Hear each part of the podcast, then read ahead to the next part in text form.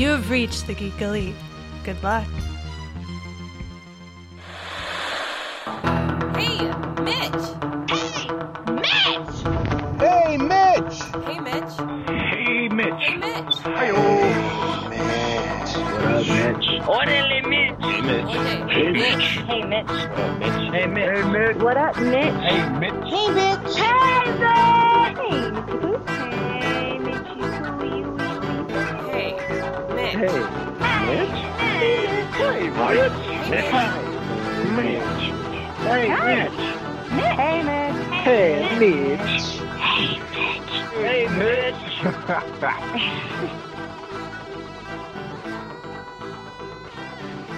All right, John. So you're back on Hey Mitch, and uh, we're going to be not necessarily talking about Star Wars directly, uh, which is your definitely your your subject of, of choice. It'll be Uh, implied. It will definitely be heavily implied, and we'll have uh, I sure I'm sure we'll have a lot of influence in what we have to say.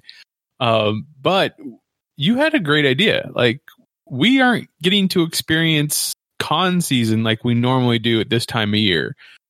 Um, obviously the COVID nineteen pandemic has has shut down shut down uh people's everyday life to any normalcy they used to have, which includes uh large gatherings and conventions are anything if not large gatherings. Like it's just a bunch of people packed into smaller rooms.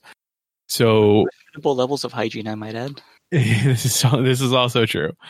Uh, so as as we get closer to that, um, or we get into that season, I should say, con after con has been canceled. WonderCon was canceled canceled back in March. Uh, San Diego Comic Con is, canceled for July. Phoenix Comic Phoenix Fan Fusions, excuse me, has been postponed till September, and I mean, assuming that everything is better at that point, it will. It will. I'm, I'm sure it will happen. If it doesn't, if it's not better, I'm sure they'll they'll have to cancel for the year. Emerald City Comic Con was pushed back till August. Um, and then con after con. I mean, these are just the ones that we normally went to. I mean, con after con this season has been canceled or postponed. So with that, you had the idea of why not just get together as a group and share some of our memories, some of our shared memories and some of our individual memories of going to different convention, conventions and having a good time and all the stories of the people that we've met and, and, and experiences we've had. That sounds like a great idea, Mitch. I'm glad I came up with it. okay, so I mean, what was before we get to the first con that you went to? What was the last con you went to? Uh, last con I went to, if you could really call it that, was San Diego Comic Con 2019. I mean, you went to the ones here. Um, I guess that's true. Yeah. So I went to a couple of the smaller ones locally. Um, YumaCon, uh, whatever this one's called, Yuma Comic Con, and Blazing Desert uh, Comic Con in the San Luis area, also in Yuma Valley. Um, but I mean, are they really cons?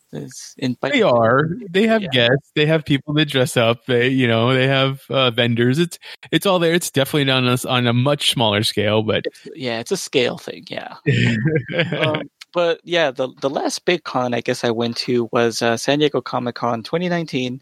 Although because of how it's been with that whole situation of like you know having to get into a drawing just to buy tickets, uh, I haven't actually gone inside of San Diego Comic Con for quite some time. But it's grown so huge, and there's so many things to do in the downtown area and the Gaslamp district anyway. It's like you're practically there, even if you don't get inside. yes, We had a lot of fun meeting up with yourself and a bunch of other people there. Um, had a great time uh, going to a barcade, which I can't remember the name of now. High score. is that what it was? High Score Bar. I That think sounds familiar. that sounds right, right? Yeah. Yeah, or maybe the anime you've been watching. yeah. Well, yeah, that, that does correlate. So I, I think that's why it resonates with me. Uh, and it wasn't just a barcade; it was an '80s themed barcade. So they had a whole bunch of 80s references. It looked almost like the uh, the the 80s retro bar from Back to the Future two. Oh, that's true. Yeah. All they needed was the uh, Max Headroom uh, facsimiles of uh, celebrities. That was like looking pretty fun. Uh, but that being said, it's kind of a good uh, bookend because that was the last big con I went to. It was also the first con I went to all the way back in '95. there you go. So back in 1995, this is, would have been what? When was the first San Diego Comic Con? Is 70 Uh, something, right? Like in the, I think it was '72. First Comic Con. So 20 years after they started, you went to you went to San Diego Comic Con, and how? And this is 20 years. Oh fuck, you know, yeah, 25 years from uh, previous to now. So how how was it different from then to now? Jeez, well, back then you could literally just walk up day of. You can find parking just about anywhere in downtown with like very like little effort, and your ticket was only like fifteen bucks, twenty bucks maybe if you got it at the door, and you just had to run to the place. You can go anywhere. Uh, you could walk into Hall H at any point and find plenty of seating. So-. So just looking it up right now, the first one was 1970. So you went exactly 25 years after they started, and it was 25 years ago since your first time going. Ouch. it feels like it was not that long ago, but yeah. So I had a funny story about how I even wound up going in the first place. Now this was 1995. I was 14 years old. I was a massive nerd, but I wasn't very worldly. So I had no idea that cons existed outside of kind of tangentially realizing that Trekkie conventions were a thing because I've seen them in the news before or in like TV specials. They talk about them. And I thought that was it, you know, and that's why I thought, oh, these like must be like the uberest of nerds that only go to these things. So this particular summer, I'm spending it with one of my uncles, and uh, we're in downtown, and I see a bus that the whole side of it is done in like a comic style, like comic panels, and they're featuring Batman. And I'm like, whoa, that's cool! Like I've never seen anything like that before. And he's like, oh yeah, they're promoting the the Comic Con that's going on right now. And I was like, the what? The Comic Con. They have like, you know, they sell comic books and they have like movie stuff there. And I was like, can we go to this? And he was like, well, I, I mean, I had like a little limited budget of, you know, money. So he was Mhm. like, well, it, it might be a little expensive, but I'll tell you what, listen to the radio tomorrow. And at some point, they'll have like a be the 10th caller type situation. And if you call and get tickets, I'll take you. So wow. the next fucking day, I was up from six in the morning and I listened to some classic rock station. Uh, side note: This is why I now really love Pink Floyd and Zeppelin and all these other bands. I spent all day listening to whatever this station was. And right around three thirty, they finally said, "Hey, be the tenth caller." Blah blah blah. You know the typical way that they talk. So I ran to the phone, and um, this was before cell phones. I, I think this was still like a corded phone. Uh, I had to run to where the phone was, dial the number repeatedly. It would sound busy. I would call again, and I did this over and over until I got through. And I was like, "Am I the tenth caller?" And they're like, "That's right, buddy." I was like, "Yeah." So uh, I gave them the deets. I had to look for an envelope somewhere because I had no idea what the address was. And the next day, my uncle was like, "I guess fine, let's go."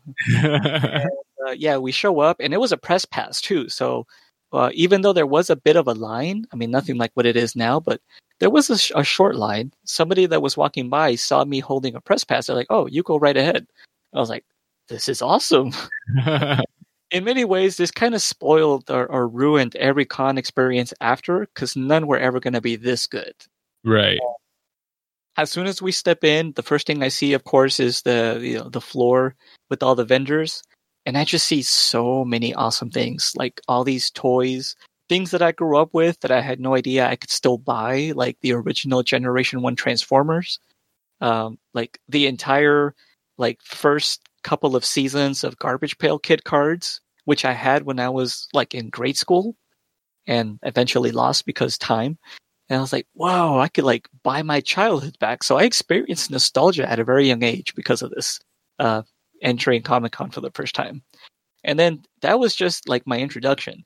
Eventually, we started going around looking at the different halls, and I ended up stumbling into I, what I didn't know at the time was Hall H. and they had a panel for Joe's apartment, which I think they had Jerry O'Connell and the director and somebody else there, the creator of uh, Joe's apartment, um, which started as a short on MTV. I think it was on Liquid Television. It's the one where he has cockroaches that talk to him. Right. So Yeah. uh, With television. it was Liquid Television. Yeah, I remember it was short. Yeah. They turned that into a like a really awful two-hour movie. I mean, they even included the short in the two-hour movie. Yeah, it was. I, and they're like, "Hey, like, how are we going to pat this out? I don't know. Let's just throw that in there too." Um, even looks like different. Like he even looks younger in that move in the the short than he because he was younger when they made the short.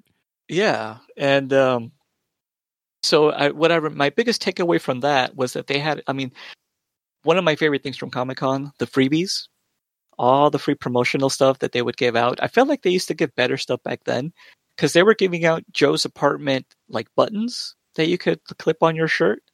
And they had a life size realistic rubber cockroach like hot glued onto them. I remember grabbing a handful of those and then using them to freak out people. Like I would take them to school, I would put them in random places. Uh, a couple of them, I even put fishing string on them, and I would like start dragging them around so that people would see them from the corner of their eye. They'd be like, "What's that?" They'd realize it, and they'd crap their pants. It was great. Like just so many good things came from this first experience. So while we were there, like I said, Joe's apartment was wrapping up, and then they said, "Stay tuned. We're going to have the cast of Mortal Kombat." And I thought they meant the video game. I had no idea that the movie was even in the works. oh wow!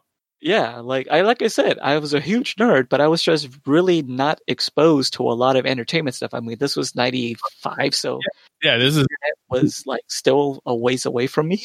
exactly. It wasn't. It wasn't as commonplace as it is now. You don't have the the world of entertainment at your fingertips. yeah, like it, this was genuinely shocking to me, and I was like, "Oh my god, we have to stay for this." And yeah, they had a panel. They showed some behind the scenes featurettes. They showed the trailer like three times, and uh, mean, the cast had, took questions. I believe somebody asked them how they made Goro in the movie, and for some reason, Robin Shou just wanted to be super coy about it, and he was like, "Oh, well, Goro's not animatronic. He's not CGI. We just found a guy that looked like that."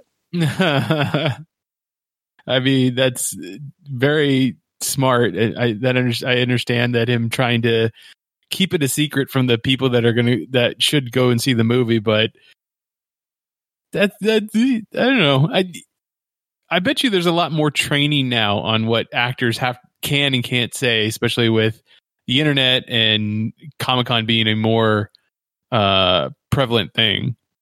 And with certain actors like Mark Ruffalo, they just can't keep their mouth shut either. Mark Ruffalo and uh, Tom Holland. Yeah, they just like spilling the beans and randomly live streaming the premieres they're attending. so yeah, and then afterwards I found out that like they also do autograph signings. Like I didn't even see that part of the con until later. Mm. And I got autographs from Robin Shou and Linden Ashby. I think Bridget uh is her name Bridget Nielsen? Bridget, Bridget- something. Bridget, Uh not Bridget, Bridget Nielsen. It's Bridget.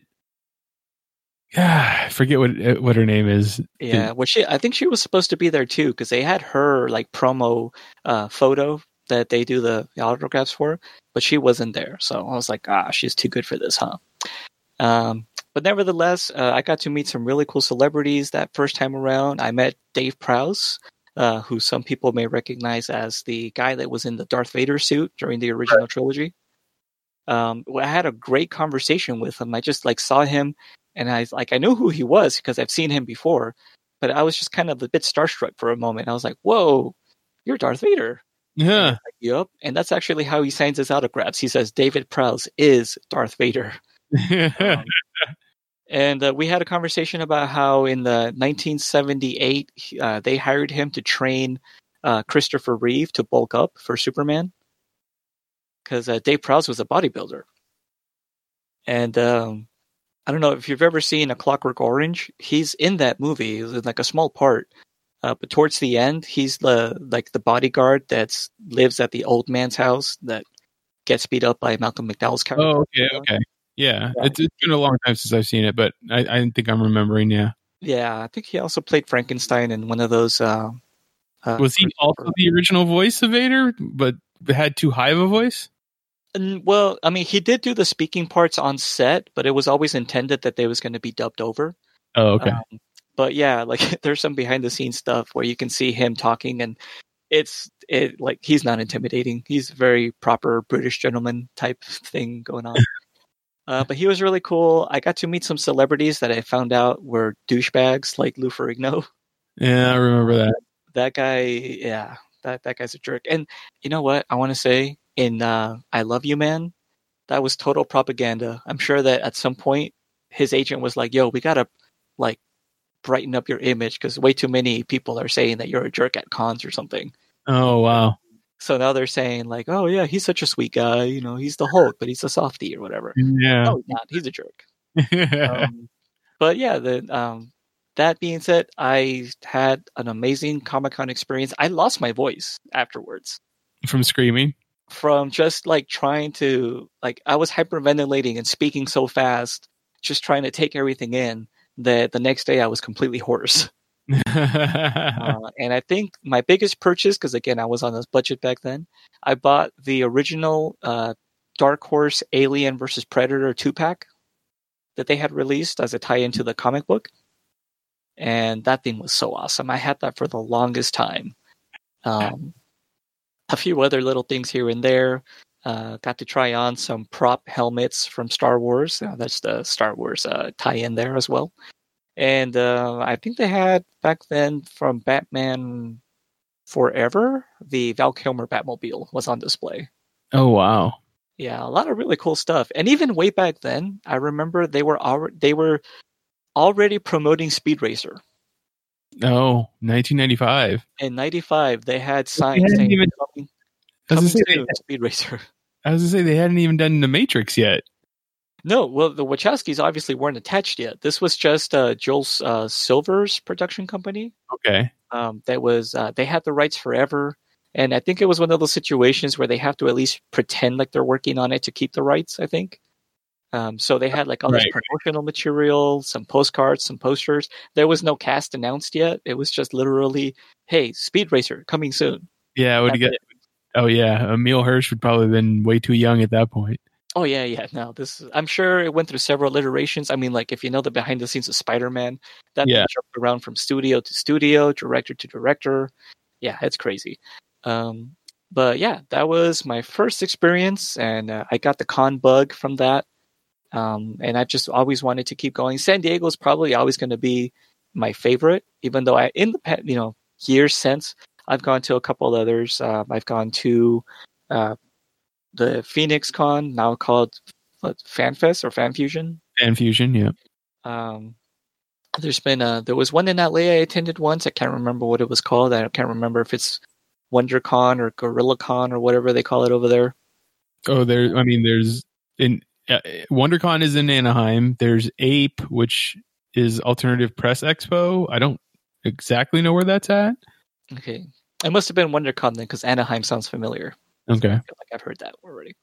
Uh, but yeah, that was uh, just an incredible, just like first time experience that it's like I've been chasing that con dragon ever since.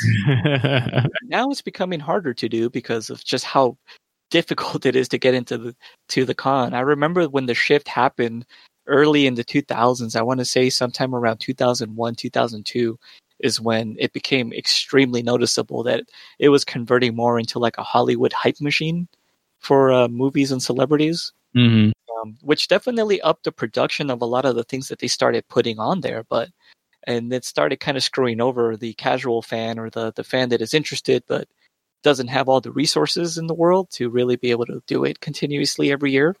And um, yeah, it's uh, uh, as far as as long as I can still go to the area where Comic Con is happening in San Diego, even if I can't get in. And as long as I can still meet up with all the people that I like going to these things with, I'll still probably really enjoy just the experience of being there. Yeah, that's what I tell people. It's like i even if you can't make it in, like because the last few years I haven't actually. I mean, I've gotten maybe one of the days out of the four, or you know, uh, two of the days. I think two years ago I got off four, but you know, it, it doesn't happen that much anymore. um, you can still do so much just around the con for free. Like you don't have to have a con pass. You don't have to. Uh, you don't have to pay anything. It's usually just uh, you have to wait in line, and if you're okay with waiting in line, then you, you're you're golden. Um, my first year, I think, was 2009. I can't remember if it was 2008 or 2009, but I, I was working for a TV station, a local uh, NBC affiliate, and uh, my friend Chris, who uh, GT, who's on on uh, part of Geek Elite Media, and Chris Franey, who's also on uh, Media for Imagine If. We three went to uh, San Diego Comic Con. We just knew about it. We knew. Well, I know Chris uh, Franey had gone with you before, but I uh, I had never been, and Chris GT had never been. So we working for the TV station. We were, we got press passes, so we just needed to make it to San Diego Comic Con. We went, we drove the day of, uh, left early in the morning. None of us had really been to San Diego before, so we had no idea how to get to the convention center. We just kept driving around San Diego until we figured it out. Uh, so that took us probably about five hours, and then we had to find parking, which was not easy during San Diego Comic Con at this point already. And uh, we parked several blocks away, had to pay for parking. Um, walked to the con, got got to the doors, and uh, signed went in to sign in for sign in for our press passes. Now this was the last year that they were allowing anybody to do anything at the doors for for uh, tickets for registration. You you had to pre-register and have everything sent to you after this at, at after this year. So that was uh in, that was interesting that we got to be the last ones to do that type of uh, registration. Uh, after that, we made it to a few panels, and then uh, we knew that we wanted to go to the Kevin Smith one at the end of the day because we were only going to be there for the day. Uh, when we went downstairs to that, thinking that hey, it's supposed to start at six, we get there ten minutes before, we should be fine. Well, that Hall H line was pretty long. At least that's what we thought at that time. That was that we thought that was a long line. We had, we had no idea how big Hall H actually was uh, come to find out, you know, in the following years when I've made it into Hall H, how big Hall H actually is and how long the line actually gets for Hall H, I could have definitely made it into Hall H that first year to see Kevin Smith. It would have not been a, an issue. Um, but all in all, that was it was a great time. Uh, after that, we we definitely made it for multiple days and went for multiple years. And just like you caught that bug, I've gone to several different cons um, the year they announced the Avengers was probably my favorite. Uh, I had a great memory of when um, when uh, was it the year after Avengers would have been when Tom Hiddleston came out on stage dressed as Loki and gave his uh, speech of you'll kneel because that's what you always do and people were just going crazy. Like this is a speech about him being a bad guy and taking over the world and people were like yeah take me over. I'm i'm all for it. Like it's a it, i'm there. I'm here. So it was it was a great experience and uh san diego comic-con has definitely become a thing where you know trying to get tickets is such a hassle trying to get a hotel is such a hassle and you think uh, to me personally i think oh this is going to be the last year. I don't want to do this again. But you get to the convention and you have such a blast and you meet so many great people uh, celebrity and non-celebrity you know just getting to talk to people online uh, that share something that you love then it's it's just that much cooler and you have a great time so then you're like oh yeah i want to come back again next year and that's why it's just difficult Yeah. Do you ever do any of the uh, after parties? Yeah, uh, in the more recent years, we've done some of the. I've done some of the after parties with friends. Um, uh, what was it? Two years ago, two, three years ago? No, two. Yeah, two years ago, we would we did an after party at. What's it called? It's called Omni something. Um, not the Omni Hotel. It's it's Omni something, and it was the after party for Variety, and uh, we got to take a picture with M Night Shyamalan and uh, talk to Anya Taylor Joy. and uh, oh, the DJ was DJ Hodor. So Oh yeah, yeah, that was that was a lot of fun. Like something. Yeah, I don't I don't know his, own, his name, and I'm sorry, but yeah, it was a lot of it was a lot of fun. I went to uh not so much an after party, but it was uh, this really awesome like upstairs bar um that was like everybody was just in their con like cosplays and the one of the DJs was dressed up he looked exactly like John Goodman in the Big Lebowski. Like I wow! Was, but he is just a spitting image. And then Felicia Day crashed it and was like, "Hey, everybody! Like, bars on me! Like, open bar!" It was like, "Whoa!" I got so sick. Was that like was that like her throwing around guild money right there? Well, Basically, yeah. I was like, "She can afford this? That's awesome!" You know, like, was Uh, amazing.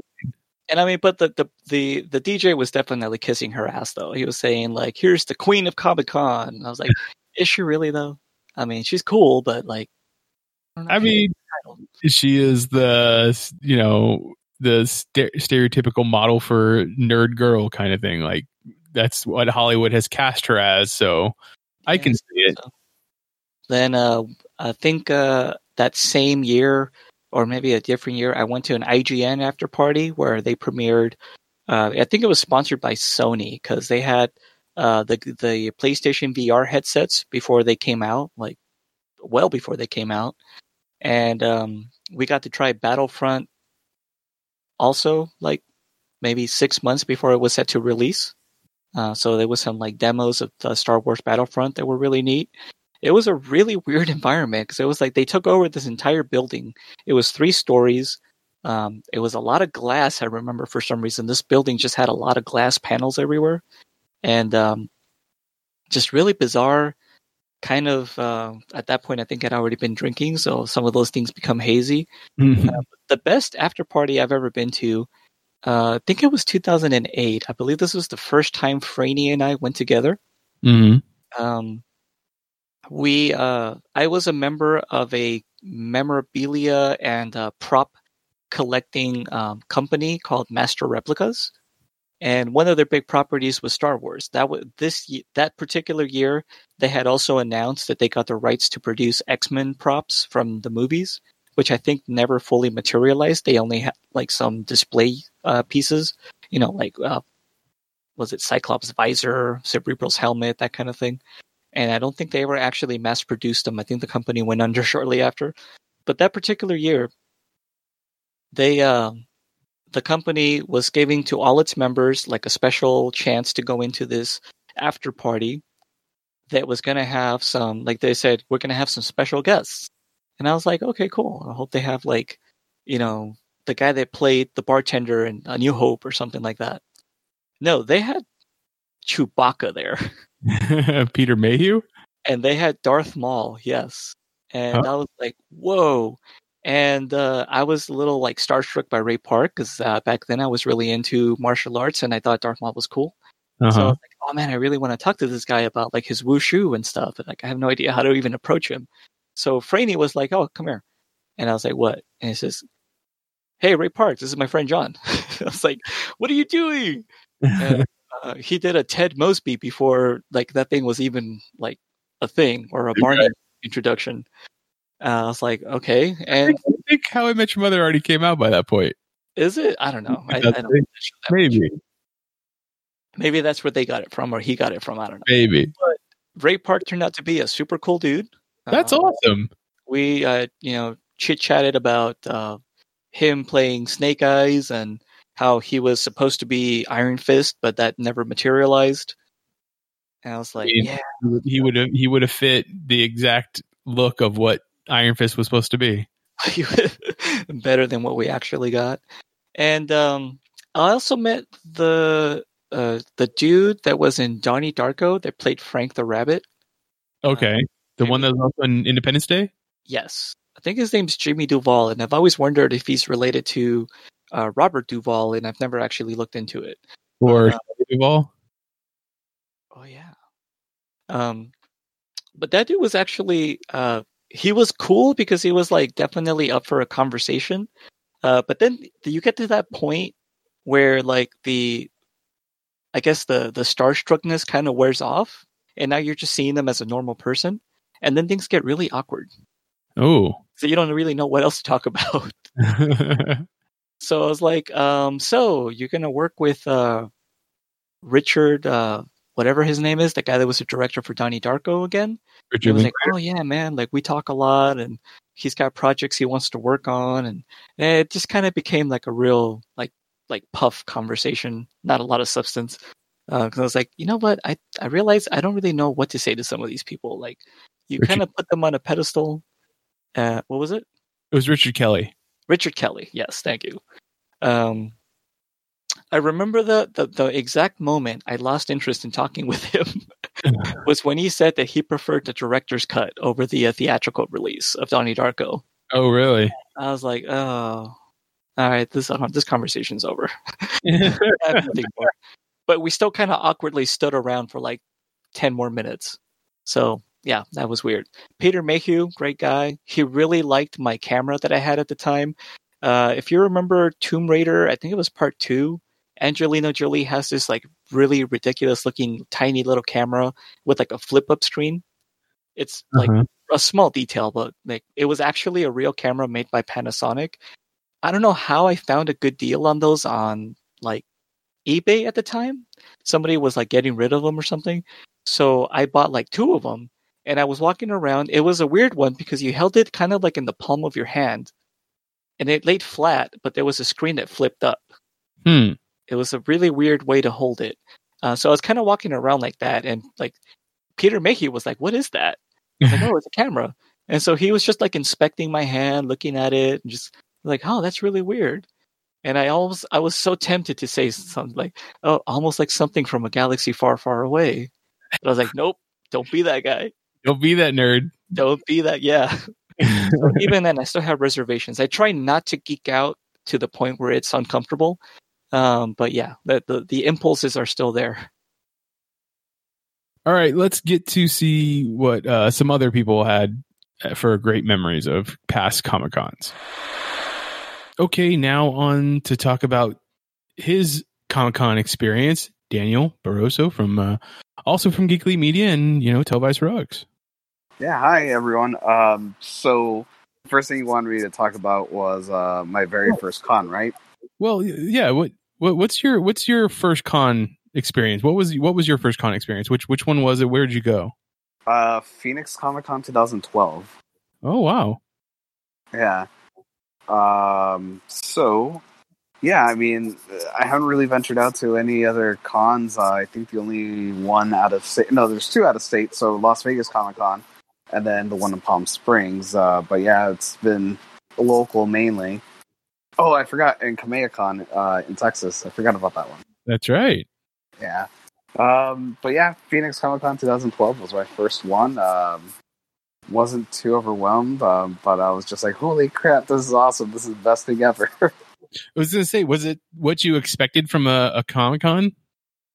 um, I never really experienced one or what it was, so um, I didn't know what to expect. Um, I didn't even know that they did uh, panels, so I really enjoyed the fact that you know we could walk into panels and see you know different actors or comic book creators or content creators, which I thought was awesome. Blew my mind, and that you could go, you know, if there's enough time, you know, you could potentially go up there and ask a question as well. And did you ask any questions on your first time around? My first year, I don't think so. No. Who'd you No. see? Whew, I have to remember because I mean it's a long time. I think I went to um some voice acting one, so I I think that's uh when I first uh saw Phil LaMarr. Um and then uh she voices for Naruto. I think her name is Maile Flat uh Flanagan or Flannan. So yeah, those were the I remember that one. It was a pretty cool panel. Other than that, uh can't remember who else was there that year. That's cool. So I mean, obviously you had a good time because you you wanted to go and do it more uh, after that. So, what's uh, one of your best memories? Just uh, running into Troy Baker, uh, one of the most popular uh, voice actors right now um, at the hotel lobby, and you know, being able to ask him a few questions, get a photo op, and then eventually later in the day go to his booth and you know get an autograph from him. That was and that was at Phoenix Comic Con, or No, that was in Palm Springs. oh, that was at Palm Springs. Yeah, That's I mean that's a pretty good experience. I mean that's one of the the benefits of going to a convention. Like you you get to possibly run into uh the people the stars you look up to or the stars you admire uh, just in random places. Yep, doing you know normal normal things. Walking around being a human being. Yep. yeah, I think um I, I remember what did I I I was walking around and it's one of the, it's it's a memory that I have for San Diego Comic Con that I love and also hate because I hate myself for it. Like, do you know which one I'm talking about? I think so, but go on. I love Yeah. it. um so i was I, I remember we were walking around and i had already had quite a few drinks and um we were at our hotel and we walked uh through the lobby towards the um towards the the bar there so i was going to get some more to drink and uh david harewood was walking the opposite direction he plays Martian Manhunter and Supergirl on the CW.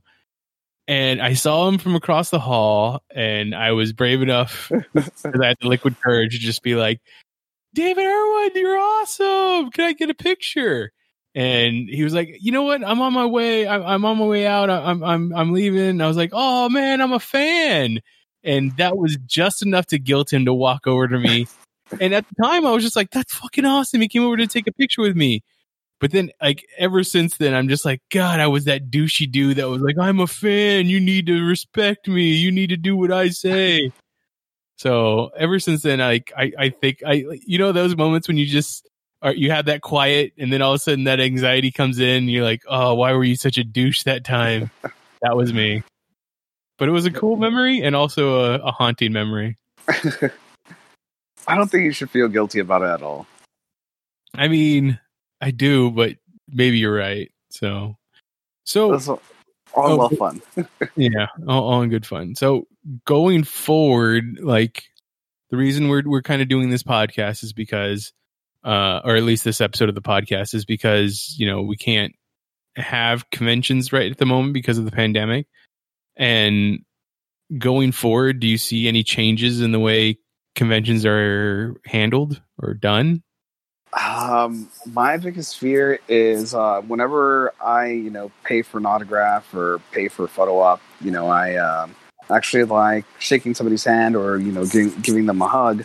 Um, I think that's gonna unfortunately come to an end. So um, I know some of the actors or celebrities or content creators, uh, you know, reciprocate and also you know give you a, handshake or you know high five or you know obviously uh, hug you back. So I think again, unfortunately, I think that's going to be put to a stop.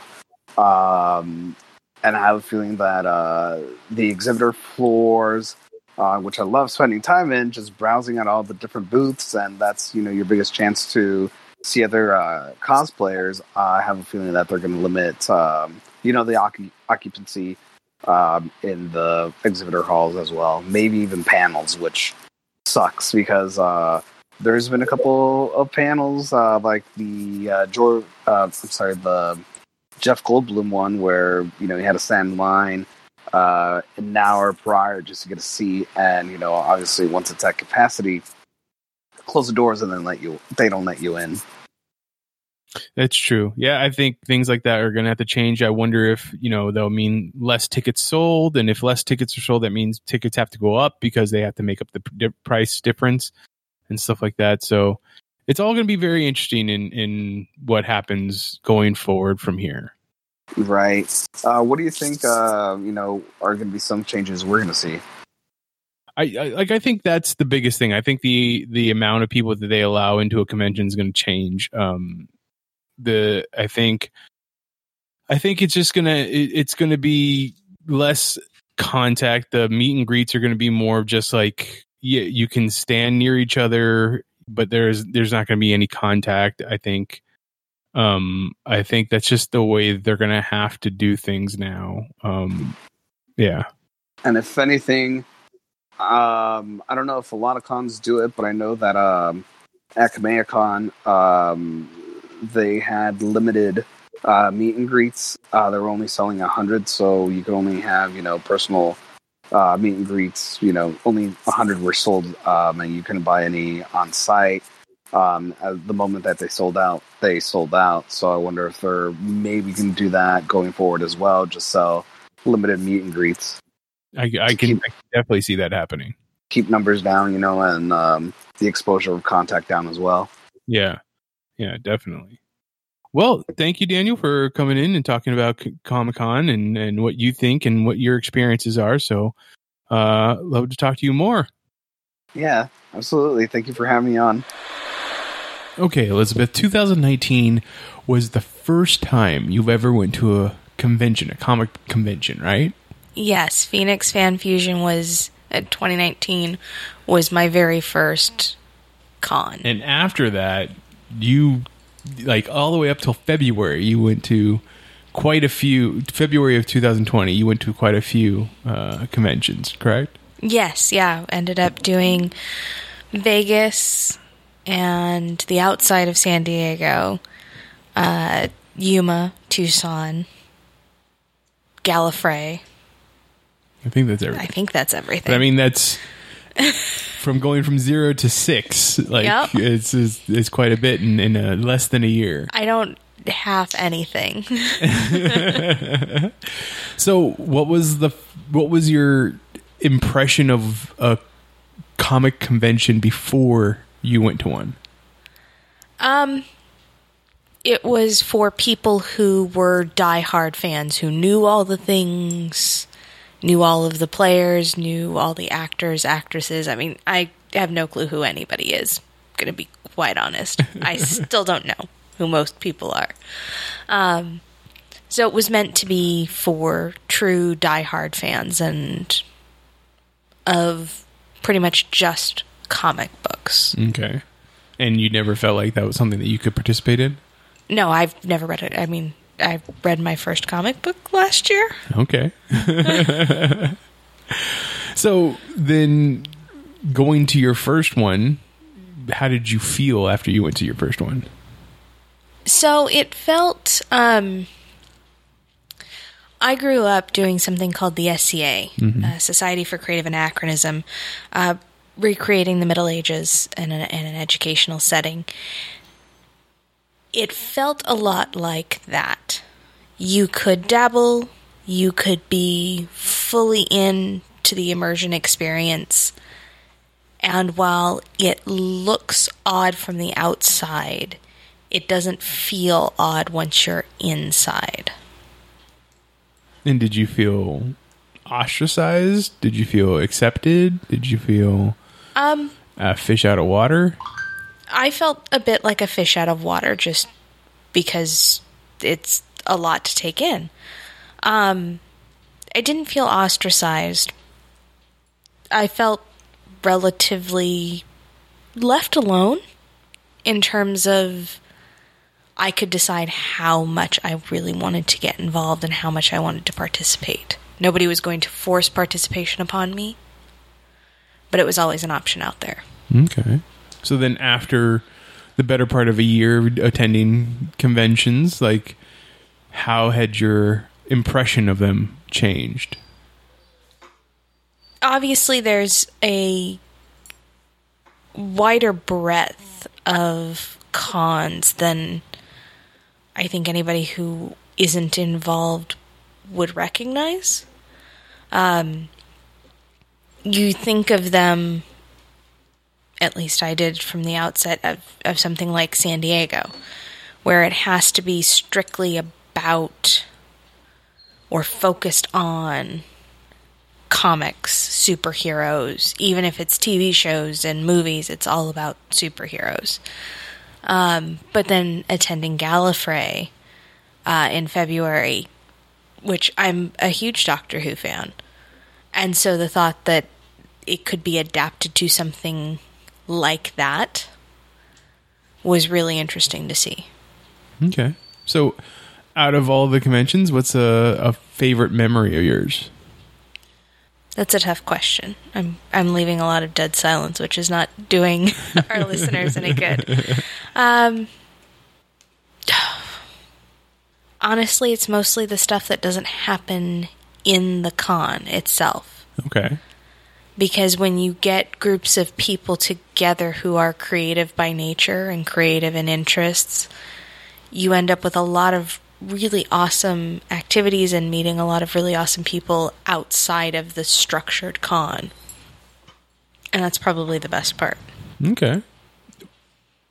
As a novice, is there a thing about the cons that you just don't understand why they do it that way? Is there something that you feel like would it it'd be better to change? It, and no is an acceptable answer. Um, I think for me, it's very hard to understand.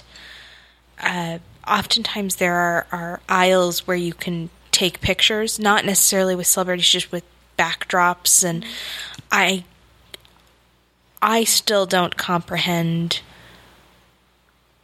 how you know whether or not you have to pay for those or not Mm. because some of them you do, some of them you don't. It's not really clearly marked. They're not in separate designated areas. It's just kind of like you're supposed to know.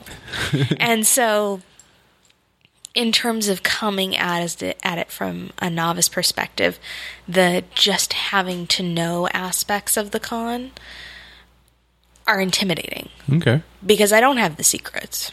I don't know the special handshakes. I don't know. and so it makes it far more intimidating to try and approach and really get involved. That's fair.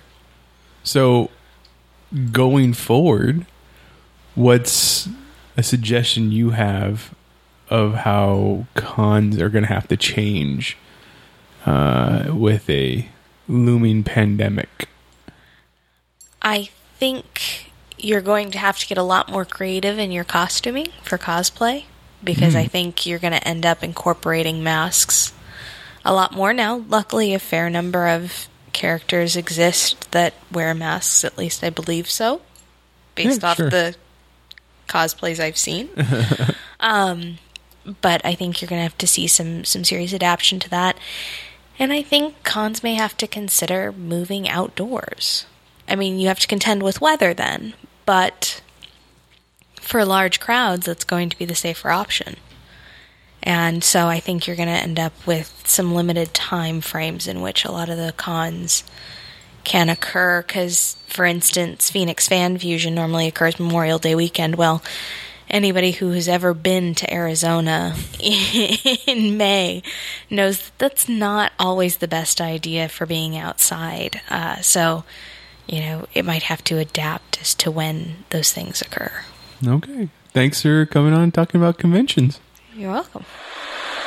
Okay, Ian, thanks for coming on here with me and to talk about conventions since uh, we can't seem to have conventions this year. I mean, well, we shouldn't have conventions this year for one. No, we uh, shouldn't. But we also just you know aren't going to get to do it. We don't get to spend that time with friends and and uh, and meet new people and stuff. So I just want you know just wanted to know what's your uh, what's your first convention you went to? What's the memory from your first convention?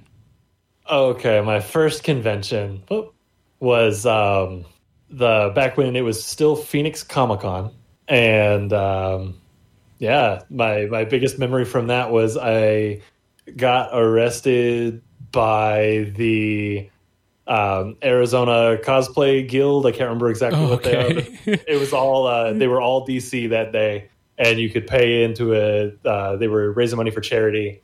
That you'd pay into it. You got a jailbreak lanyard, and if you ran into one of them, they would take you back to the booth, and you got your mugshot taken. Ah, Um, were you dressed up? I, I was not. I, I didn't cosplay my first year there, um, but I went to go get a picture with a Nightwing cosplayer, hmm and he was like, "Oh, hey, I'm supposed to arrest you." So the picture that we have is him going, "I gotcha." that's that's very cool. So, Yeah, it was a really fun one. uh, what was do you do you happen to remember what the charity was? Uh, it was an educational one. It was like raising money for books for schools or something. like Okay, that. yeah, I think I think that's the one that they usually raise money for. Uh, what do you do? You cosplay often when you go to conventions? Um, honestly, I've only been to like one or two after that, and I think this last one that I went to was my first time actually cosplaying. And you- most of the time, I just I just go and hang out. But this last time, this last time, I got to experience the joy of it. And what what, what was your costume? Uh, I was I was right after Spider Verse happened, so I was uh, Alt Dimension Day One Spider Man. Good stuff. So, what was what what was a like a big misconception that you had going into uh, conventions? That If you had any, if you didn't have any, that's okay too. the biggest one I had was that people were going to be like like snooty. Mm-hmm. Uh, granted, that's all over the place there still, but like the the concept of like con culture of everybody's there just to have a good time. Everybody's there just to to see what's there to be seen, and we're we're all here to have a good time. So let's have a good time. Like if there's beef, people are really quick to crush it, and everybody moves on, and it's awesome. Yeah, I think that's a big thing. Is like a lot of people who don't go to cons think that they're not going to be able to fit in because they're not. You know, they didn't. They maybe they didn't put in enough. They feel they didn't put in enough time in for their cosplay, or they don't have enough information, or they don't know all the eighty plus years of a comic book character or something like that. And it's it's really True, not like there are going to be some people that are going to be like, oh, well, you didn't know, and but more more often than not, people just want to share their fandoms with other people that that are like them. You know, so. uh, I, that's one of the, the you know the best things that I like going to conventions. Like I I geeks listening to this, I am not an anime fan. I just don't care for it. I don't hate it. I just don't care for it. It's not my thing. The storytelling to me is just different that it doesn't uh, resonate with me. But Phoenix Fan Fusion, or at the time Phoenix Comic Con, is a huge anime like family. Like they, lots of people go there for that for that specific reason. And i love looking at those cosplays. Like those people those people anime cosplayers i know i know.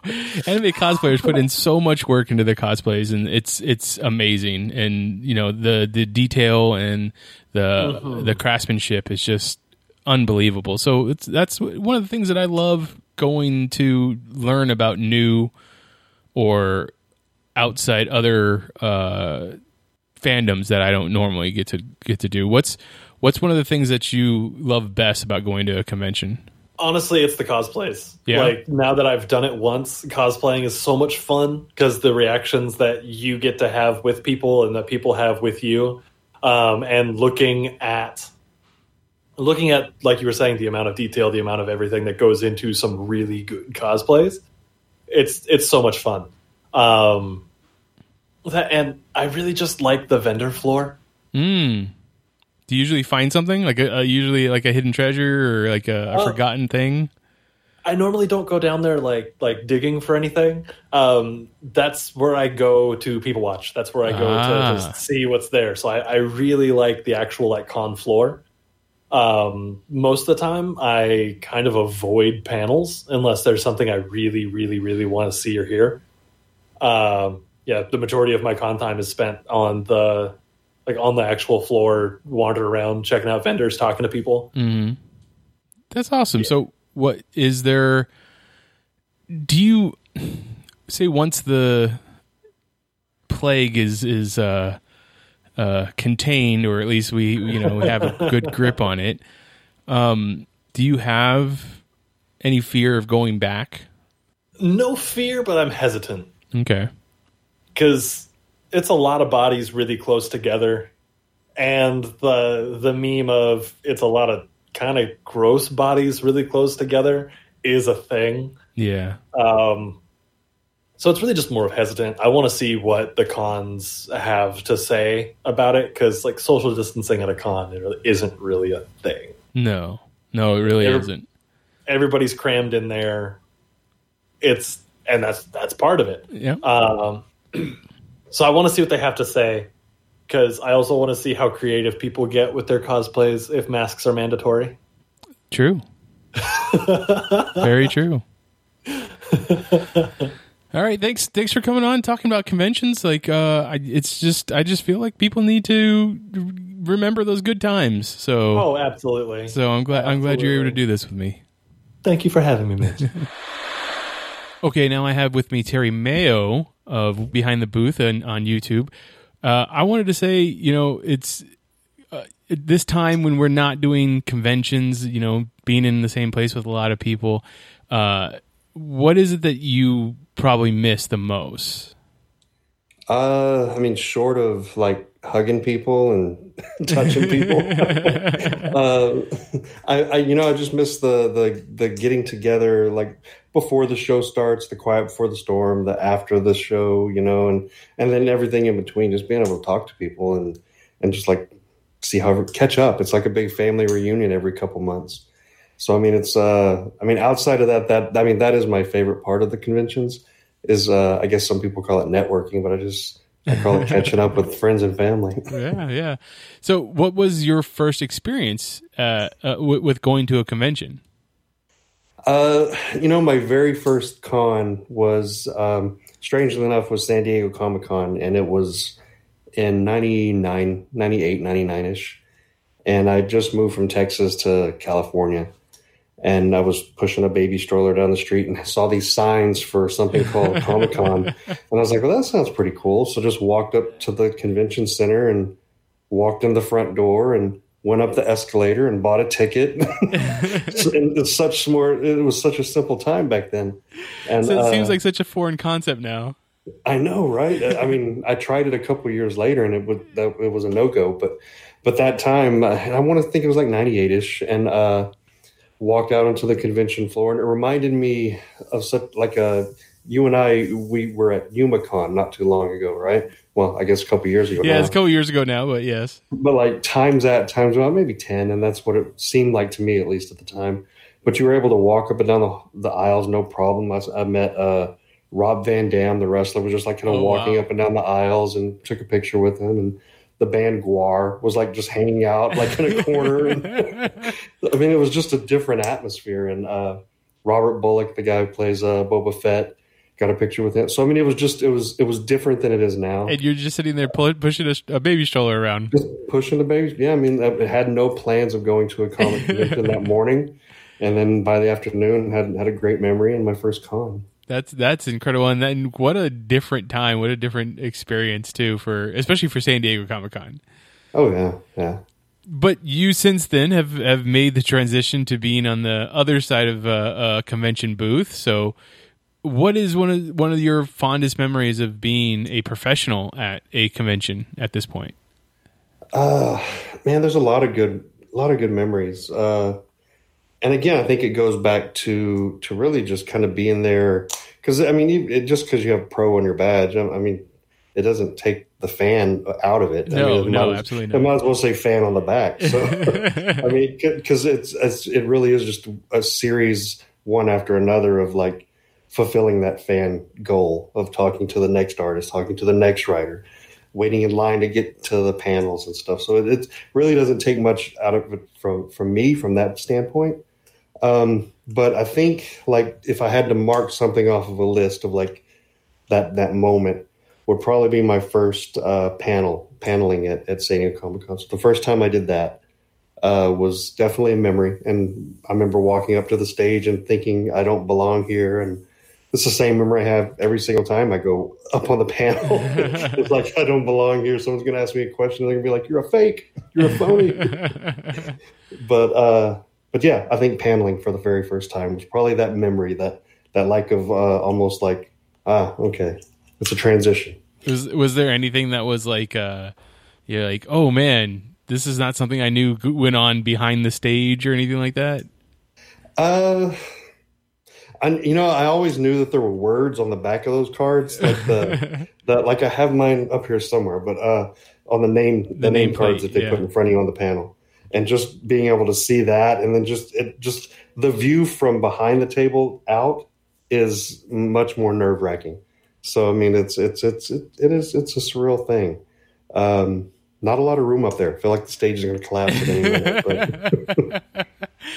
That that's incredible. Okay, so you know, what's the first con do you think that you'll be able to go to when when when everything is hopefully, you know, safe? opening, Yeah. safe.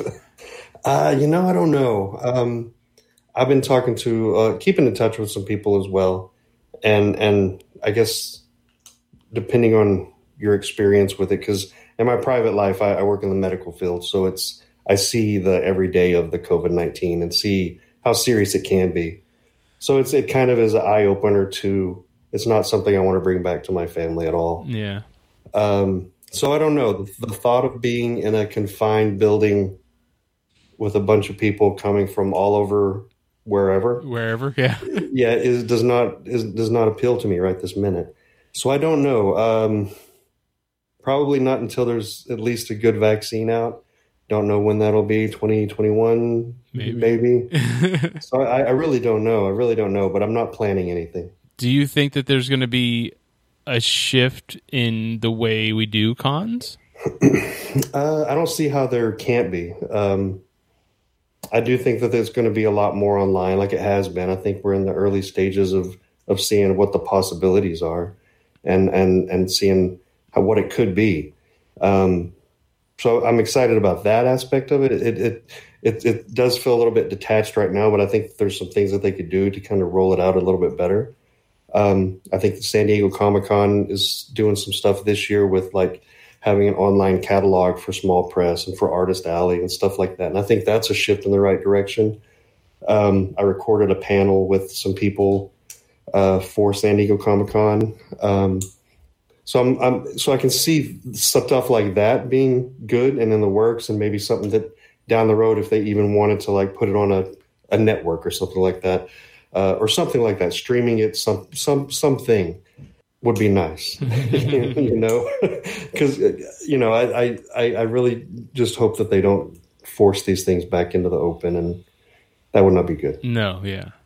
Well, uh, I just want to say thank you for for being on the front lines of, of COVID for us, and uh, uh, we, I, I mean, I appreciate it. I don't want to talk for everybody in the world, but I know, I'm sure everybody is very appreciative. So, and thank you for coming on the on the show again. No problem, anytime. So, John, going forward with conventions, do you see any changes in the way that you know conventions are going to be held due to uh, COVID nineteen?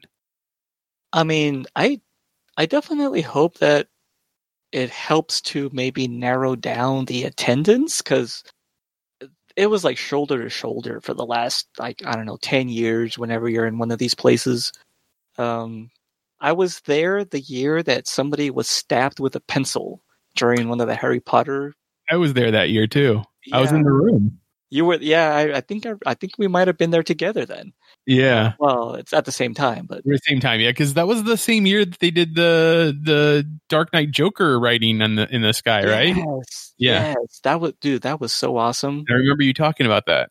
Yeah, I I managed to get one of those Joker dollar bills. Yeah, and um, yeah, I was I was looking at I, I had no idea what was going on at first. Like the first thing I see when I pull out of the parking lot is skywriting with ha ha ha, and I was like, oh, that's kind of neat. And then a phone number. I was like, what? And then I start finding out, oh, they're doing this thing with the Dark Knight, and yeah, it was really impressive how well organized and that whole thing was. And then before you know it, at some point, there's just like an army of like clowns walking through the Comic Con, and like those masks like went for like big bucks. I remember I was I was there the year that uh, V for Vendetta was announced, and all of those uh, Guy Fawkes masks. Uh, yeah. because they weren't mass produced yet. They were like just kind of like Comic Con exclusives. I mean, they were nothing. They were like just plastic masks that they were giving out for free. They were going for like fifty bucks on eBay. yeah, that makes sense. Yeah, Comic Con exclusives, collectibles. It's just uh but going back to like what's in store for us, I don't know, man. Like it's I guess it all depends how this summer shakes out. Uh, you know, like hashtag thanks Corona. We'll see if uh this has any lasting effect, if this whole thing goes away. I mean, I think people, I mean, are gonna have to be more. I mean, even if we if we get a vaccine, when we get a vaccine, and you know, convention season can return to the way it was, people have to be conscious of uh, personal space more now and and shaking hands and you know um, just being too close to each other. So maybe the capacity of San Diego Comic Con might shrink down. The amount of people that can be in a place at one time is going to have to shrink down. Yeah, and there's also been a lot of talk. Uh, I know that it's constantly up in the air, like, oh, will Comic Con move to some other location? There's lots of uh, not so much controversy, but uh, you know, it's it's getting kind of too big for the convention center there. Yeah, And- San Diego constantly, you know, has to battle or try and keep uh, the con- convention there, so to speak, um, because it's Comic Con International that that puts that is the event, and it's in San Diego, and San, the city of San Diego makes a lot of money off of it. The thing is that their convention center is just not big enough anymore, like to the point that it's you know grown past the convention center and is in all the surrounding hotels as well. Like you can go to Las Vegas, they could go to Las Vegas, which has a much larger uh, convention center and and could you know accommodate more hotel wise for more people. Uh, obviously, because it's Las Vegas, and it, it, it there is the constantly the rumor of hey, you know we might move. You need you need to treat us better, or else we're gonna move. We're gonna take away all this business. So Yeah, they're constantly playing hardball with the city. yeah, Yeah, and it's supposed to be a non-profit organization, but you know they're getting something on the back end. Well, these little, that's neither here nor there though. yeah, that's way beyond our pay grade. um, who is something that you would love to see going forward though? Like, would you love to see the re- uh, a reunion of certain casts, or would you love to uh, uh upcoming movie or something you know coming in the future? I mean, are you a big Avatar fan? Do you want to see the cast of Avatar two or three or eight, whatever James Cam- James Cameron's making? James Cameron's doing. Um, I mean, I watched the first movie. That's not really my like like oh wow that's that was an amazing movie experience. I watched it once, you know, and that was pretty much it.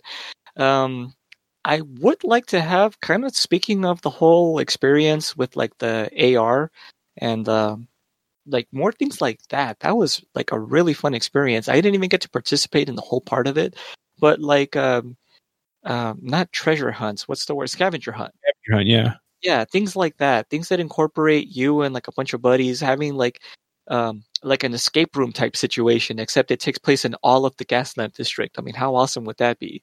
All these separate businesses that are working together um just you know it's it's amazing. Like i believe they even they, it's even expanded into the uh, stadium that's like a couple of blocks down from there. Yep. I remember they had some stuff. So like that whole place, I think one year it was the uh, Walking Dead experience, mm-hmm, where it was essentially like you were going through like a zombie maze or something. mm-hmm. Um, yeah, like more things like that that are more interactive. It's fun to have celebrities and all that stuff and sneak previews of movies. But what I what I take away the most is the things I do with the people I'm there with, which is why this last Comic Con that we did, even though I didn't get to go inside, I had probably one of the best times because I was with yourself and with like a handful of other people that are, you know, in and out of the Geek community, and it was just such a fun time to to do that. Yeah, that uh, Market Street, like they close it all off now for uh, San Diego Comic Con, and you have things just going on up and down it. and It's it's it's amazing. What would what's a piece of advice you would give to someone that's never gone to a, a convention, uh, either for a small convention or for a or for something the size of San Diego Comic Con? Uh, take a backpack and make sure you have some granola bars and water bottles in there. Uh, There you go. Fuel up. Stay hydrated and, and and make sure you have snacks. That is awesome. All right, John. Thanks. Thanks for having this great conversation and great idea. Like, uh, th- I hope other people are gonna have fun in remembering their first con or their favorite memories, and uh, you know, hopefully they'll they'll write into us or tweet us or you know talk talk on our Facebook or even send us an email. Yeah, let's do uh like a hashtag uh con memories or something. Con memories works. I think that's great. Um, where can people find you online if they need to? I am always available, uh, although hardly ever actually participating on Twitter at Magic Bollocks. There, uh, I'm at Mitch, Mitchipedia GEM. Uh, the rest of Geek Elite Media is at Geek Elite Media. on Twitter at Geek Elite Media on Instagram and Facebook.com forward slash Geek Elite Media is our Facebook page. Uh, make sure to rate and review us on whatever podcatcher you you listen to us on if you can. Help us spread uh, our uh, brand and our podcast. Uh, but until next time, this is Hey Mitch on the Geek Elite Media Network saying always remember to geek this concludes our broadcast. Beep.